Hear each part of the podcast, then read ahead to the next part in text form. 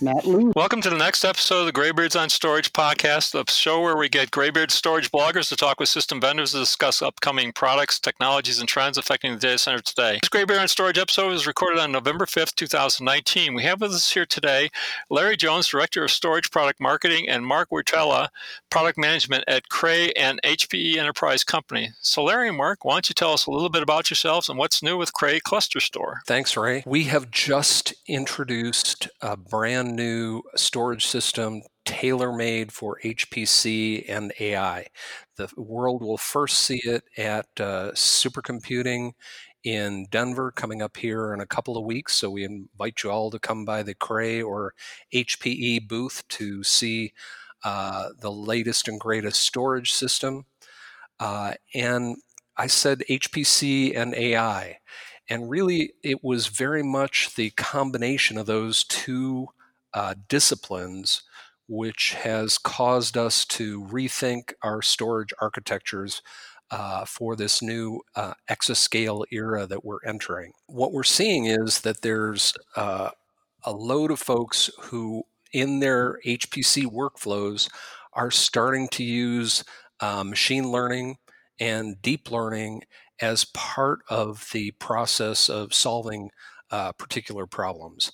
Uh, for instance, we've seen it in a lot of the computational fluid dynamics, in some of the seismic processing workflows. You would think that you know computational fluid dynamics would not be a deep learning type of application. Yeah, it's only in some portions of it that it makes sense. So as they're trying to um, really understand how uh, certain metrics are derived, the sort of pattern matching expertise of a deep learning system can help them kind of define some of the starting uh, kind of the entry metrics uh, for doing the computations. And it's very similar in uh, kind of seismic processing and other disciplines as well. So, Mark, what's new on your side of things? My uh, role at uh, Cray is more on the software uh, side of things. Uh, this new ClusterStor E1000 that Larry will tell you more about in just a few moments comes with a, suite of software. Uh, practical examples would be the, the, parallel file system that runs on top of it. That's Lustre.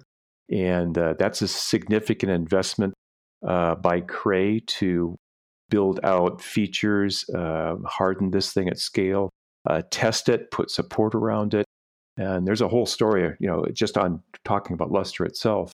Uh, Larry's going to talk to you about Flash and disk and tiering in just in a moment. And the, the engine behind all of that cool technology is a a software suite called ClusterStor Data Services. And that's the thing that, frankly, makes it usable, uh, allows an administrator or a user to simply, you know, set it and, and, and let it go and not have to manually move data, track it. Uh, it's, it's all automatically handled by uh, the software in the system itself. So those would be two big components. Well, Lustre's been, seemed like been around forever, right? I mean, I, seemed like even HPE had products in that space before the acquisition, correct? Yeah, Lustre's a couple of generations in at this point in time, but it's very established in the uh, top 500 uh, high performance computing centers around the world, especially in the top 100 itself. And uh, it just it does the type of work that um, just other file systems just can't meet. They, they, they can't meet the scale, they can't meet the bandwidth performance, and soon uh, we're going to deliver IOPS performance out of Lustre that uh, can only, you know, high performance computing centers around the world can only use on a, on a really robust parallel file system that's mature, that's reliable, that's robust, has a full set of features behind it. Is it still relying on InfiniBand? So that's actually an interesting area. We we will fully support InfiniBand. In fact, um, both uh, EDR and HDR uh, the latest generations of InfiniBand. But Cray is also introducing uh, their own uh, interconnect, uh, which is called Slingshot.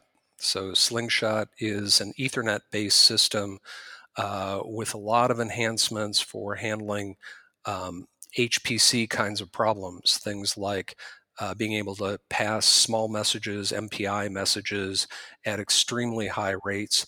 And importantly, for storage, it does a couple of things. For the storage system, it has um, some great congestion management features, which means that um, uh, we have a problem in storage where you have lots and lots of compute nodes all trying to read and write to storage at the same time, which can cause congestion.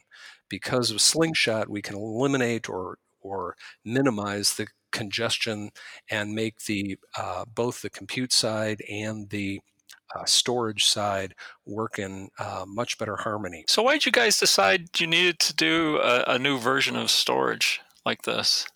It, eh, that's a great question, and it's really around that convergence of HPC uh, and AI, which uh, some of the uh, analysts now, like our friends at Intersect 360, are saying more than half the HPC sites are running A- AI with their HPC.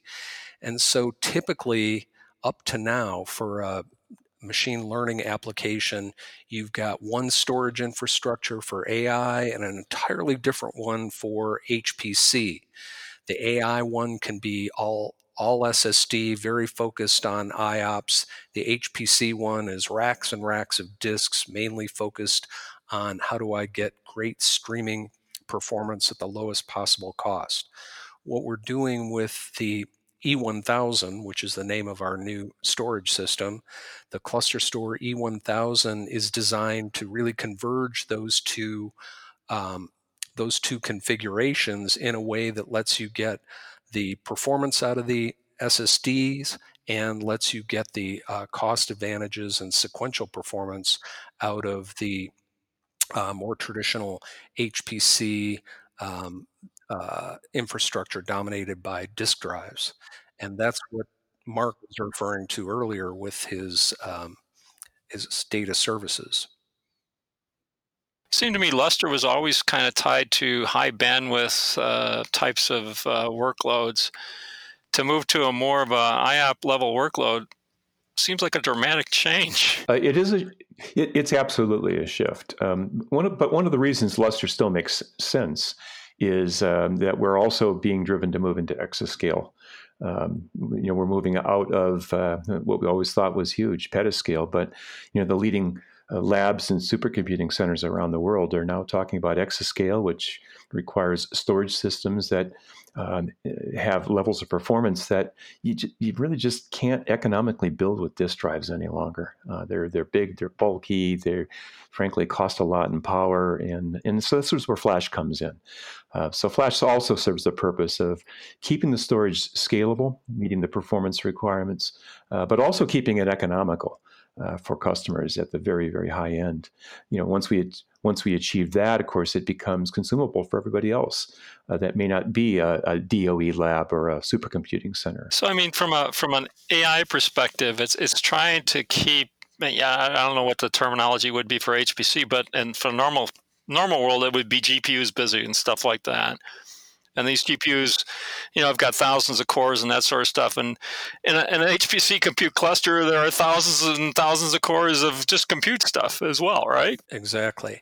And so, really, the the secret that Mark was referring to of the E1000 system is that we've we're delivering. Um, I think it's the first uh, NVMe Generation Four storage controller uh, certainly in the HPC market uh, and perhaps uh, elsewhere as well. But what Gen 4 does, as opposed to most of the current uh, uh, flash systems that you see out in the market, is it's capable of twice the performance of a Gen 3 system. And so, where does that matter? As you're pointing out, I need to deliver uh, a lot of IOPS to a, a, lot of GPUs, and essentially that's you know if you're going to do training uh, on a, a, deep learning app, you want to be able to go through a very big training set, pull out just the little bits and pieces that need to be trained on. Uh, you have to do that randomly in order to get the proper results, and so it requires uh, a much higher level of um, uh, small random I/O than you typically see in an HPC workload. So that's really what we're trying to do is converge both of those things: a little bit of sequential and a lot of random I/O. You said NVMe Gen 4. You're really talking PCIe Gen 4 with NVMe on on top of it, I guess. Is that how I'd clarify this? That's correct. And the Gen 4 uh, NVMe drives, which are just coming on the market, the SSDs that uh, deliver their uh, throughput through a PCI uh, Gen 4 and NVMe Gen 4 uh, configuration. Okay. And does that mean that you guys are supporting NVMe over Fabric as the inter- interconnect protocol? But you're really a file system, right? Yeah, NVMe over Fabric is typically focused on kind of block environments at this point in time, and really what we're focused on is is delivering that kind of high local throughput. So uh, we may do NVMe over Fabric for some applications in the future, but this is um, really an NVMe uh, Gen 4 controller. I mean, this thing is capable, just this one box, never mind racks of boxes, just one uh, 2U24 box is capable of up to 80 gigabytes per second of read performance, 60 gigabytes per second of write performance. And just to give you a sense, that would be more than a rack full of. Uh, yeah, yeah, I don't think I've ever seen disk drives with 80 gigabytes of uh, read performance, quite frankly. Right, it's because it's running parallel uh, a quantum shift, I would agree. Um, and the marketplaces that you're planning on going into, I would I would imagine that that seismology is a big one. Uh, the financial markets, biomedical engineering, the the real hitters for uh, for high performance, right?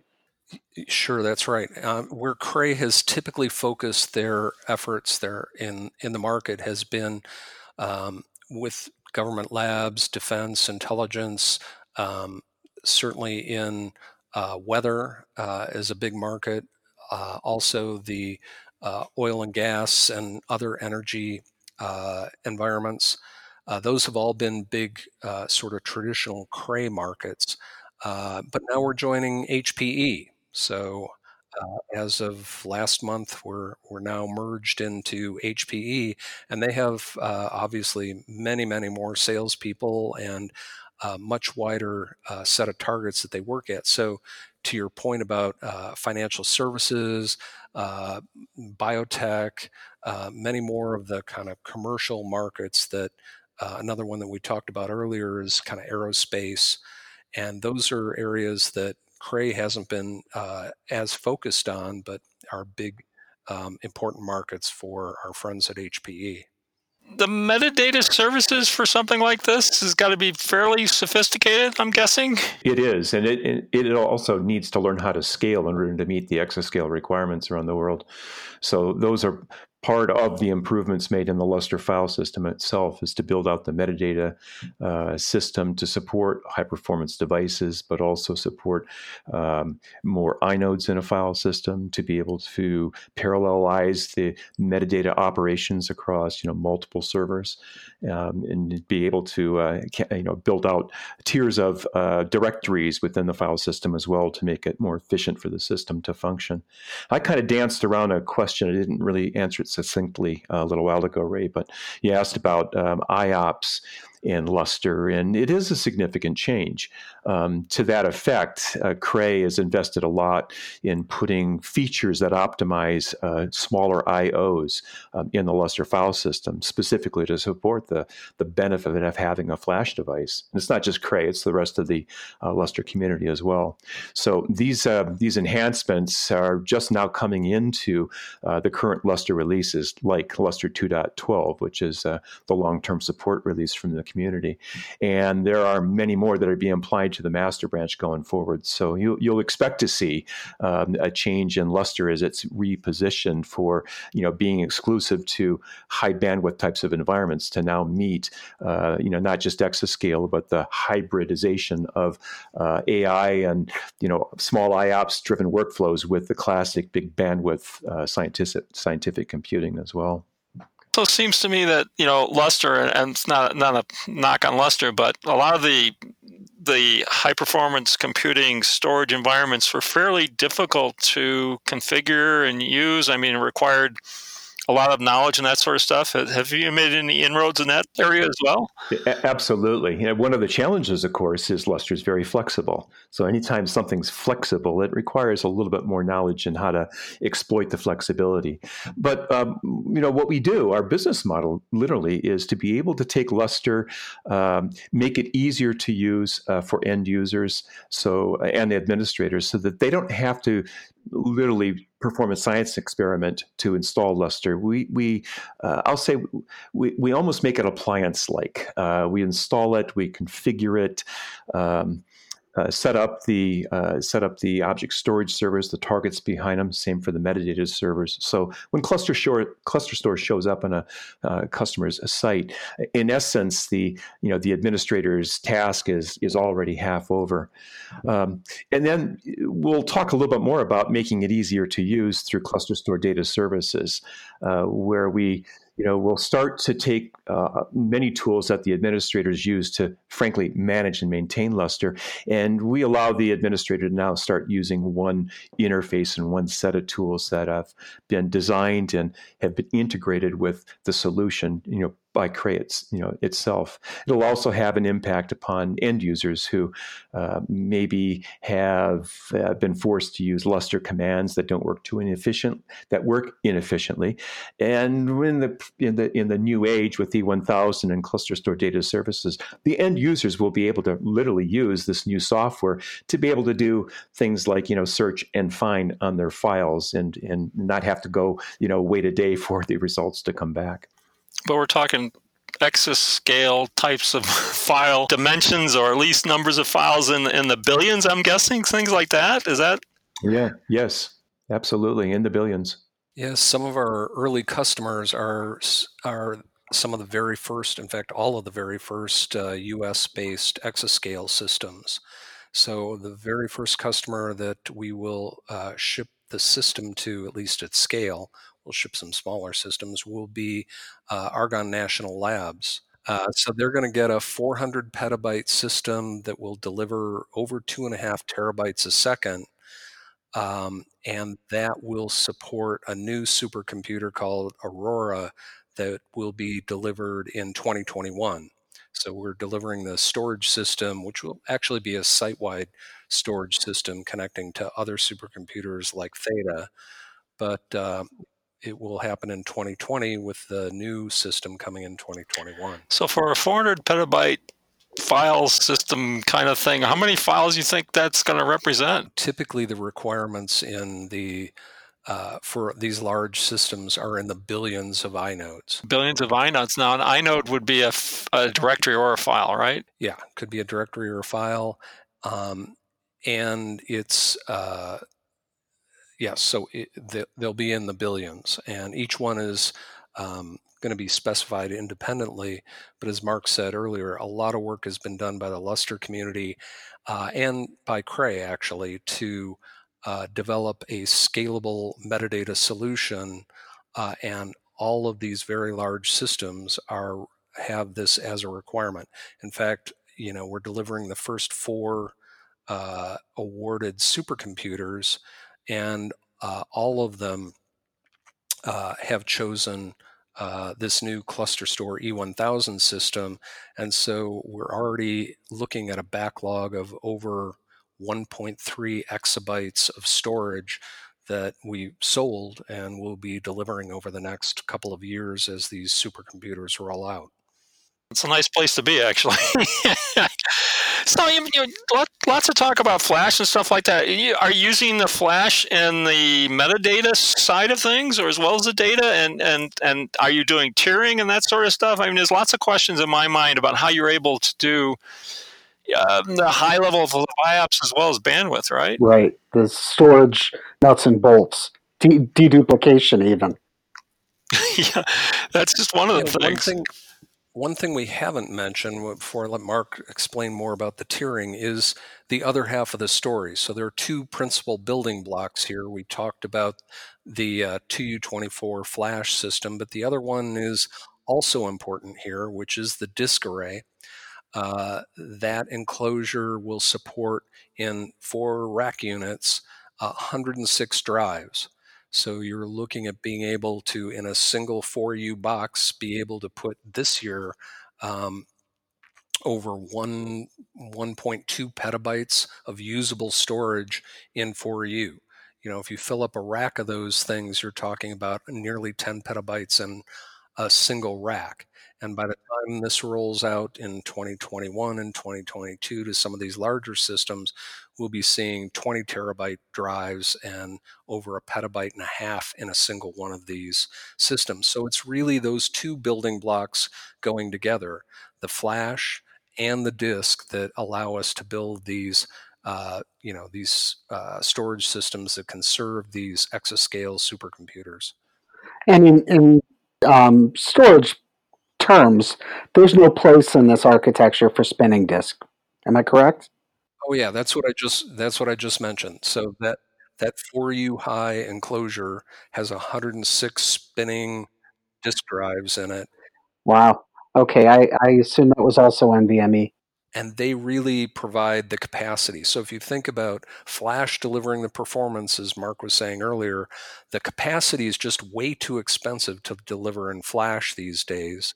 So you need to complement the Flash with that disk. And so if you can get a petabyte or so of pretty inexpensive, I mean, a, a Flash or a, a disk system is well less than a penny per uh, gigabyte stored um, and so you, you're now getting a, uh, a combination of flash plus disk. But as Mark said earlier, the magic is how do you make those into a single system so that the user doesn't have to say, put this here, get this there, that sort of thing. Well, one, one more question, and, and that's um, the, the location for the solid state in, in this equation. Is that going to be primarily used as a caching mechanism? It's going to depend, I think, on the user's uh, requirements. Um, some of the some of the data that they keep is actually uh, cache. It's, think about it as application level cache. But what we're doing actually is just building a file system. So this is uh, having files either in Flash, and typically you're going to want the files that you're actually executing against in the Flash uh, systems so you get the best performance, both read and write. And then when you're done with that, you need to get them out of the Flash so that you can run the next job. So I, I guess this question is for Mark. Is is that um, auto tiering? Is it does that look at the metadata and say, well, this this file hasn't been accessed in X amount of uh, hours, minutes, days, weeks, who knows, uh, and automatically move that stuff?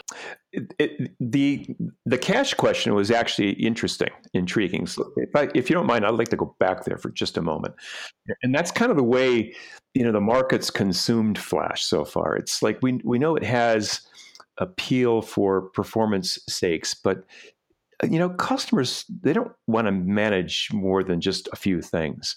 And and one of the objections we we saw earlier uh, a couple years ago with a, another flash based product was um, when either administrators or, or maybe end users, the researchers and scientists themselves, when they had to manage flash as a separate entity from the the uh, parallel file system sitting on disk, it, it, it, it overwhelmed them. It became too much.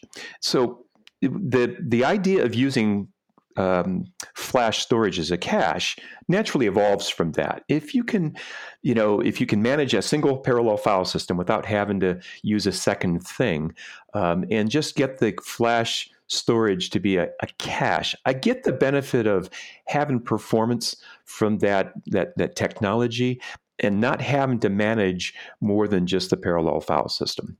Now, there's also you know there's consequences.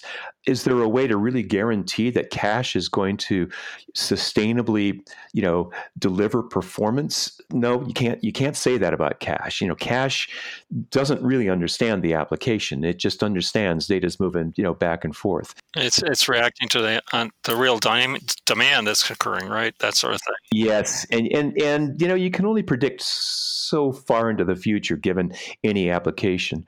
So what we're going to do with ClusterStor and the E1000 is offer uh, customers the option. To if you want to configure this as a um, uh, we'll call it a transparent cache uh, you can do that. And and then ClusterStor will intuitively it'll it'll know that well maybe for optimi- you know optimized performance i just want to read straight from the disk if that's where the data is and write it back to flash. Uh, maybe reread it from flash. Maybe keep it in flash for other steps in the workflow.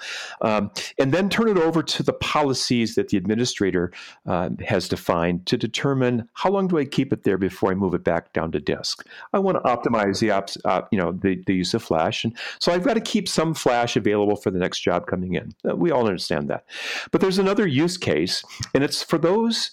Um, I'll call them power users. It, it's the the at the the uh, scientists, the the researcher who understands what their application is doing and how best they can use the file system to to optimize performance.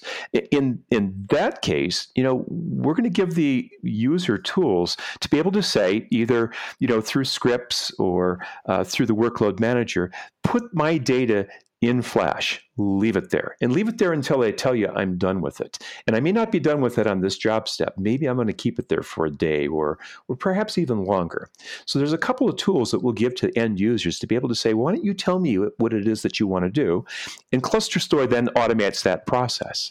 And, and these are lessons we've learned uh, where the technologies that coming out of the former Cray DataWarp product uh, will serve us well in Lustre. So here we are. We've got one thing to manage. It's called Uh, as opposed to different file systems. Uh, it is uh, giving the user the choice of, you know, make it easy for me. Just just give me, you know, the performance out of Flash, or it gives them the option. We talked about flexibility and complexity a while ago, right?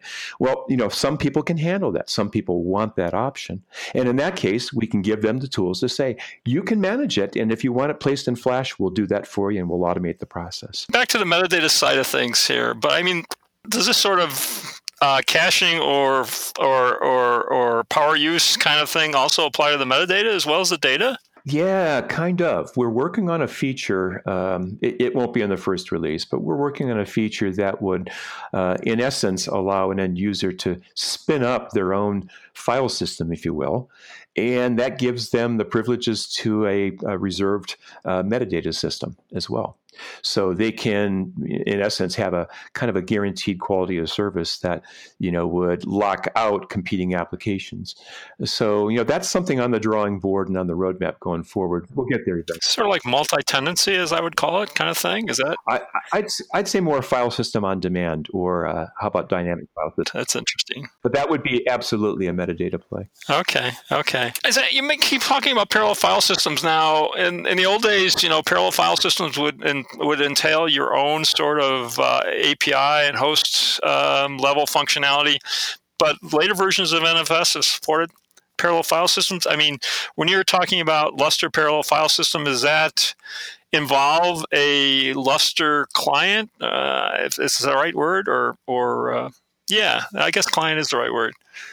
Sure. Yes, uh, and that would be one of the things that uh, the customers would look to Cray to, uh, frankly, deliver simplicity for them. Uh, we would put the Lustre client on the the, the Cray or soon to be the HPE servers uh, and install that in the factory before delivering to the customer, so that the administrator wouldn't have to do that. Okay, and that provides the parallel file system access to something. You're not necessarily using NFS version 4.2 or 3 or something like that to do that. Correct. It's a native client uh, that talks to the file system. I mean, and in file systems, uh, you guys support things like, God forbid, snapshots and, and, and deduplication and, and uh, I don't know, replication things, compression, security, encryption. Those are like five different things I just mentioned for file system. But so there's um, some of the things that we're doing immediately and some of the things in the longer run. So uh, in terms of uh, some of the markets that I mentioned earlier, some of the customers there are very interested in strong security, as you can imagine. Uh, so, uh, in particular, the their interest is encryption at rest.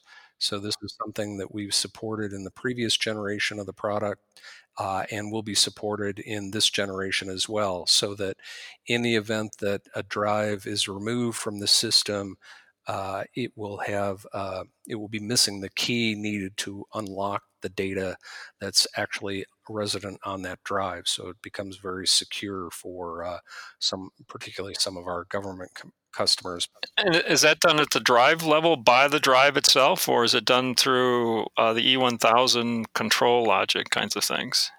Uh, both, actually, but it's the actual encryption is done at the drive, and because that encryption is distributed to all of the drives themselves, whether they're flash or disk, uh, it doesn't impact performance to any uh, significant degree, and so you can uh, deliver both the performance as well as the security that they require.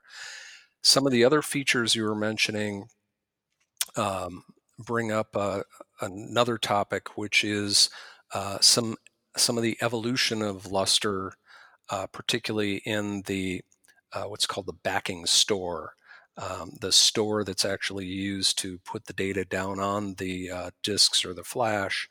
Uh, typically, that has been a a um, Linux file system known as ext4, uh, modified for Lustre and called LDiskFS. Uh, but now there's an, a new champion uh, on the horizon. Uh, so ZFS, which has been around Oracle and Sun and other places for years now, has been pressed into service uh, for uh, use with Lustre. And um, that is some something that we'll support also in the new E1000 uh, ClusterStor system. So the customer will have the choice of either having the um, original LDiskFS system or the new uh, ZFS system. And what ZFS offers is the uh, potential to do things like snapshots and compression it would be a little bit hard to do dedupe at the kind of scale we're talking about. That was mentioned as a joke, by the way. Uh, I'm a big I'm a big fan of ZFS. I, have worked with it for many years, uh, and I can see the benefit there. And, and I think you can probably tell by some of the questions I asked that uh, that I'm sort of bent that direction. Um, so and so are many many customers are with you on that one. Uh, so I, I, you know, when when I talk about read and write cache uh, in the SSD layer, um, that's definitely from the from my ZFS days. Ah, yes. So we'll be um, using ZFS uh, to perform some of those functions, um, and maybe Mark can describe some of them with some of the Lustre capabilities. Uh, we won't do that straight out of the uh, straight out of the gate here.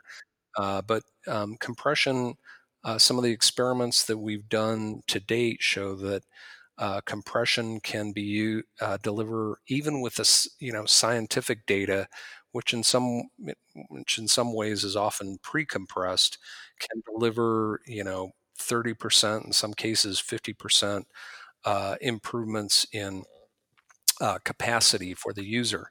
So um, one of the things that we'll offer is the ability to run LDiskFS, for instance, on the flash side and run ZFS on the disk side. And so ZFS, you might be able to use the compression and LDiskFS because it's actually a sort of a simpler file system. Uh, we can get it to run considerably faster on the flash technology. So the combination of both may turn out to be quite useful for some customers. Uh, that's interesting, and, and, so you're talking strictly the data layer, but there's a metadata side of this as well. That, that and, and does it use LDiskFS as uh, underlying backend storage? Yes. So so it can use either LDiskFS or ZFS. Again, LDiskFS is faster. So typically, we're going to advise customers to use the faster system, but there are a lot of customers like yourself who are you know very familiar with ZFS and uh, they like the attributes of ZFS. So if they want ZFS metadata, back to way back, we started talking about AI and and, and HPC, and, and, and there are definitely different styles of workloads. But you're starting to see uh, a lot of your customers doing doing AI in that space as well. Yeah, it's it's um, it's really coming along as in almost every discipline we see you know there's a lot of um, researchers who you know have a new tool. You know they are used to having a hammer all of a sudden somebody gave them a screwdriver and they're finding out wait hey there's a lot of screws we can turn here in our uh, in our workflow. And so they're finding ways to take advantage of this new tool uh, as part of their hpc world now in you know hpe is um, uh, strong in the kind of overall AI system for a lot of enterprise kinds of applications. So it's not just HPC that um, the overall company is looking at, but what we're really interested in and what we think this product is super well suited for is the convergence of those two things. And so as we see, uh, you know, 50% today and growing very fast, uh, the convergence of both this kind of machine, particularly machine learning techniques, into these um, these workflows. Uh, we think this particular, I mean, we can do 3 million read IOPS. Like you can go find uh, the brochures from a lot of the enterprise uh, all flash arrays, and they're kind of nowhere near that for a single 2U24 system, and that's running Lustre. So, you know, we talk to our AI friends about this, they see, wow, that's that's a pretty uh, pretty good system there. We'd like to see that, even in areas like autonomous driving and that sort of thing, where you have the combination of massive data sets that we can put on that very high density disk, as well as huge IOPS requirements, uh, which can be delivered from this uh, new 2U24 Gen 4 system. And, and just just to clarify, when you say something like the 2U24 or the 4U 106 drive, that includes uh, a controller for those drives as well as uh, the the basic storage. Yeah, so let me describe that a little bit. The, uh, the basic building block is that 2U24. When it's filled with 24 disk drives in it, you can use it as an all flash array. It has two servers built in that provide high availability. Those two servers are actually Rome servers, so they're the, based on the AMD Rome system, which is how we get the very early um, PCIe Gen 4 um, capability into the system. And we can take that same uh, box, we leave out most of the SSDs, we attach it to that uh, very high density disk enclosure, and we can use it as a disk enclosure because it still has the same two servers built in. It still does high availability by failing over uh, between those two servers. And uh, it serves both functions for us, as well as doing uh, metadata, as we discussed earlier. So it's really just giving different personalities to that uh, controller uh, allows us to build very complex systems, very flexible systems, with only two building blocks that anyone has to sort through. And you don't have a specific, uh, and I'm not sure if the right term, a metadata server physical manifestation and, and a data server kind of side of things. They're just all these building blocks that do both services. Yeah, essentially, you just um, it's software defined to uh, use a term of art. Basically, you just load the personality that you need to have. For instance, your metadata personality, load up the SSDs that the customer needs for their billion inodes or so, and you now have the metadata unit. Then, on the other hand, if I'm doing um, a big disk system, so one of the very first systems uh, that I mentioned earlier, Argonne, will be primarily a disk oriented system. So, we're going to ship a lot of those uh, 2U24 controllers, but they're mainly going to be controlling that uh, those disk enclosures. So it's just what personality you add here. And that really simplifies the life of the administrator as well as the uh, systems architect. And uh, yeah, so the cluster, uh, the the clusters. You talk about ClusterStor data services, and we haven't really talked about too much of that. Is there, besides the tiering, is there something else there, Mark, that you want to mention? Uh, yeah, I, I, I, I, would actually. Um, you know, Larry talked about Argonne uh, a while ago. Um, there are other exascale um, awards that you know Cray is working on, and uh, they they run the they run the uh, the gamut from being all disk systems to being all flash systems to being hybrid systems that comprise flash and disk. Uh, so there's no one size fits all. Um, and you know the ClusterStor data services value is most apparent when we talk about tiering, because there's a movement of data from you know disk into flash and and, and back down to disk. But even in those um, environments where maybe it's all flash or maybe it's all disk. Um, ClusterStor data services is um, adding technology that makes Lustre itself um, easier to use. We started to talk a little while ago about the scalability challenges, you know, with uh, uh, billions of inodes, and you can imagine that um, looking for, you know, a file or a directory within a, a file system that's lo- that large. If you had to walk the file system sequentially, you know, a simple activity takes hours to do in a file system that size. So we've actually used ClusterStor data services to impart um, Cray IP into the Lustre system to optimize how, how data is indexed, how it's searched, um, and then provide interfaces to you know both the end user and the the administrator to you know frankly to be able to use this uh, product um, kind of seamlessly um, or uniquely. So, you know, one of the key challenges has, has always been a, a, user comes in and does an LFS find, and it takes hours because you know, Lustre's walking through the, you know, the the metadata line by line to find the user's file, and that ties the system up. And an admin gets a phone call. Why is my job running low? Because it's slow. Because it's this user that's doing a, a you know unnecessary find uh, operation. So cluster store data services, even in a disk uh, only environment, um, has the ability to optimize the operational Lustre itself. Um, and then there's going to be uh, there's going to be uh, activities like you know my file system's filling up, so it's all on flash. My file system's at 85% utilization. I got a big job that needs to start tomorrow. How do i uh, how do i determine what data is not needed any longer you know so uh, an administrator is going to say well i got to purge. Uh, i don't necessarily need to move data. I need to be able to, to, to you know trim the data uh, out of uh, the file system. So you know ClusterStor data services would allow an administrator either to set policies to do this automatically or to be able to manually go in i'm looking for this kind of data. Maybe it's more than a week old. Quickly find that so that goes back to indexing and search and then be able to you know basically just say i need to purge it. Purge it now and get it ready for tomorrow's workload so ClusterStor data services is more than just tiering that's the end Listen. Right. In a lot of cases, the HPC workload seems to be, you know, creating these temporary files for Scratch Workplace, if that's the right term, and then pretty much jettisoning them at the end of that whatever that workflow ends up to be. Is that kind of the world we're talking about here?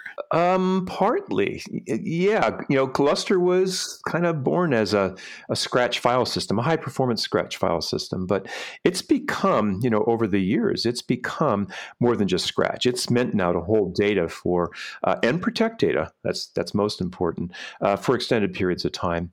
So, um, you know, we still have all the obligations of providing the high performance, but you know, now we have to be a real file system, and that means protecting data, providing the tools to manage data. That's that brings up a whole other discussion here. Uh, we only have time for a little bit, but with 400 petabytes of storage, how do you protect something like that? Uh, do you replicate it or duplicate it? Uh, you certainly don't fire up a backup job and take you know a couple thousand silos of of tapes or something like that.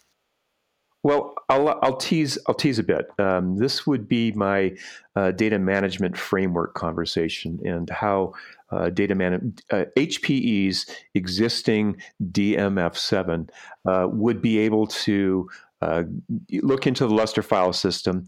Um, it would also have policies based upon age, uh, size of the file, last time used, other you know the user, the group, and it would be able to say, okay, rather than purge it, I want to I want to take it and I want to put it someplace, and I want to make copies as I do that. And um, you know, it's you you really can't run backups on a file system that's petabytes. You can't do it. But but DMF DMF has the ability to not just optimize utilization of the, the Lustre file system, but also put data in um, you know in uh, zero watt storage or object storage or tape and make copies, put it at a second site, And in doing the traditional kind of archive workflow, it provides data protection services as well. So that would be my pitch for DMF7 and the new age. All right, we're going to have to end there. Matt, uh, any last questions for Larry and Mark? No, actually, that, that last point uh, about data management services was uh, was top of mind from the very beginning of the conversation. Wanted to know, you know, how we would manage the backups of this massive amount of data, and uh, and I think that the metadata tier is mission critical to finding those rarely used files within the backup. Uh, be very interesting to see how this plays out. I've really enjoyed the conversation. Yeah, yeah. Larry and Mark, anything you'd like to say to our listening audience before we close? No, thank you for the opportunity, and it was a great discussion. I'd say that both Larry and I will be at uh, Supercomputing uh, in two weeks' time, and uh, both will both of us will be on and about the the Cray Expo on the floor. Okay, just a plug for Supercomputing. It's in Denver again this year, so I will be attending. Uh, okay, so well, this has been great. Thank you very much, Larry and Mark, for being on our show today. Thank you, Ray.